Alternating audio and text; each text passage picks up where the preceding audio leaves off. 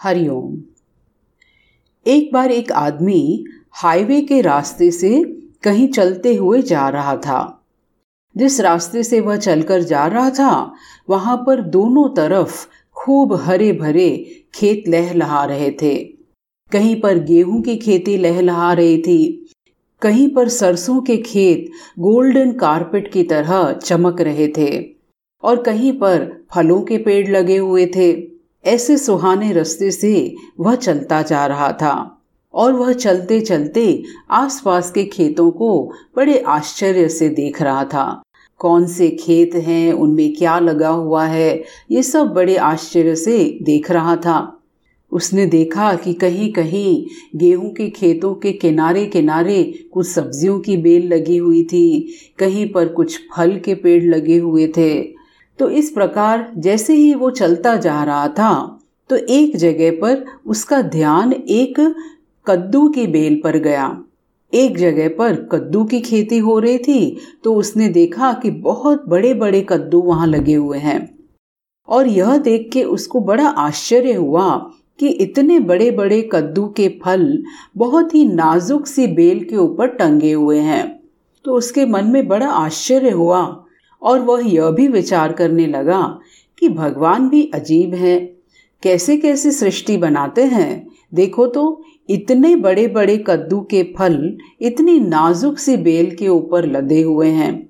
उस बिचारी बेल का क्या हाल होता होगा, जो खुद तो इतनी नाजुक सी है और उसके ऊपर इतना मोटा कद्दू लगा हुआ है। ऐसे ही कुछ विचार करते करते वह आगे बढ़ गया। इस तरह अनेकों खेतों का नज़ारा देखते हुए वह काफ़ी देर तक चलता रहा और कुछ किलोमीटर चलने के बाद अब उसे भूख लग गई। उन्होंने सोचा कि अब कोई ऐसी जगह देखें जहाँ पर छाव में बैठ के हम कुछ नाश्ता पानी कर लें। तो वह अपने साथ कुछ भोजन लाया था और उसने सोचा कि कोई एक ऐसी जगह देख के वहाँ बैठ जाते हैं, थोड़ा विश्राम भी कर लेंगे और भोजन भी कर लेंगे।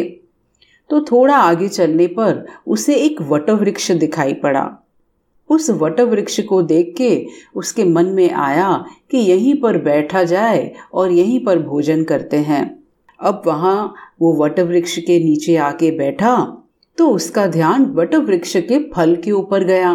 तब उसने देखा कि वट वृक्ष के फल छोटे छोटे से होते हैं, बेर के जैसे।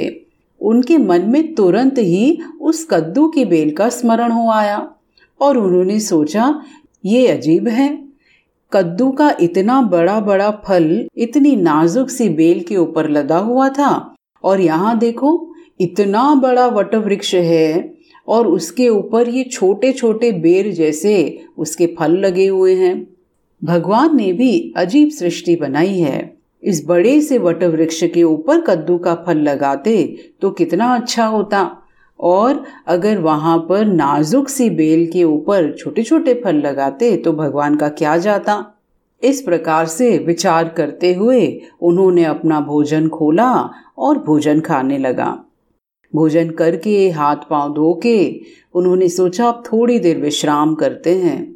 तो उसी वट वृक्ष के नीचे आराम से वो लेट गया। और जैसे ही लेटा तो थोड़ी देर में ही उसको एक झपकी लग गई। थोड़ी देर वह सोया ही था कि अचानक से टन से उनके सिर के ऊपर आके कुछ गिरा और एकदम से वो झटके से उठ गया। सिर के ऊपर जो है वो वट वृक्ष का फल आके गिरा था और उसकी चोट से वो एकदम उठ गया और उसने देखा, अरे, ये तो ऊपर पेड़ से फल गिरा है।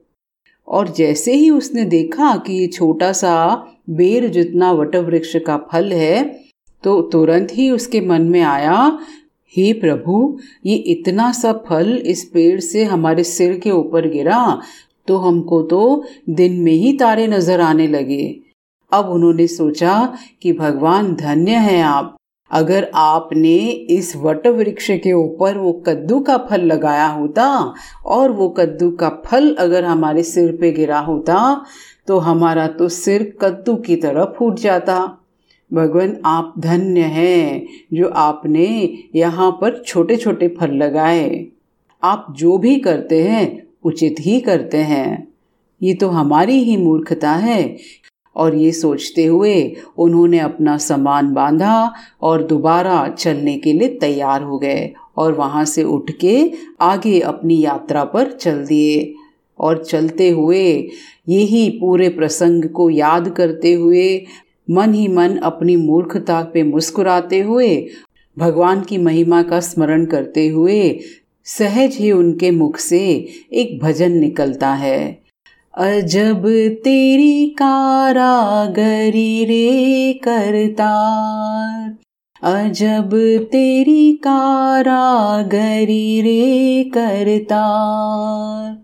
तेरी माया समझ न आए। तेरी माया समझ न आए। तेरे रूप हज़ार। अजब तेरी कारागरी रे करतार, अजब तेरी कारागरी रे करतार। तो दोस्तों, एक प्रसिद्ध वैज्ञानिक ने कहा है कि मनुष्य ये सोचता है कि हमने तो बहुत तरक्की कर ली है। विज्ञान के द्वारा हम इस दुनिया के बारे में बहुत कुछ समझने लगे हैं। लेकिन वो प्रसिद्ध वैज्ञानिक कहते हैं कि विज्ञान ने आज जितना भी इस दुनिया को समझा है, वो केवल इतना है कि जैसे हम समुद्र के किनारे चलते हुए कुछ कंकर पत्थर बीनते हैं, बस उतना मात्र है। अभी तो हमारे सामने एक अथाह सागर विद्यमान है, जिसको समझना बहुत ही गहन है। दोस्तों, भगवान की सृष्टि जितनी विशाल है, उतनी ही सूक्ष्म और गहरी भी है। मनुष्य कई बार अभिमान करता है कि हम तो बहुत कुछ जानते हैं, हम बहुत कुछ समझते हैं और हम बहुत कुछ कर भी सकते हैं।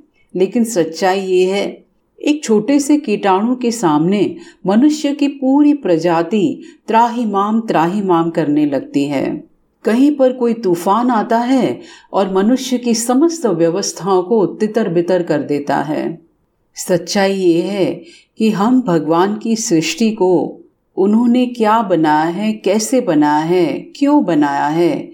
ये सब हम विनम्रता से समझने का प्रयास कर सकते हैं, लेकिन अभिमान नहीं कर सकते हैं कि भगवान ने कोई परिस्थिति हमको क्यों दी है, कोई वस्तु ऐसी क्यों बनाई है। कई बार हम चाहें तो भी उसका पार नहीं लगा सकते हैं। इसीलिए मनुष्य की गरिमा इसी में है कि हम इस जगत को समझने का प्रयास कर सकते हैं। अनेकों अनुभूतियाँ प्राप्त कर सकते हैं। इस सृष्टि का आनंद ले सकते हैं। लेकिन इस सृष्टि का आनंद लेते हुए, अनेकों अनुभूतियाँ प्राप्त करते हुए, जगत को देखते हुए, हम अभिमान से युक्त न हो, लेकिन इसको एक निमित्त बनाएँ, ईश्वर के अस्तित्व को महसूस करने की, ईश्वर के अस्तित्व को जानने की, और ईश्वर के प्रति एक धन्यता अभिव्यक्त करने की। हमारा जीवन एक सौभाग्य है कि हम इस सृष्टि के रचयिता को महसूस कर सकें, उनका गुणगान कर सकें और उनका ज्ञान प्राप्त कर सकें। हरिओम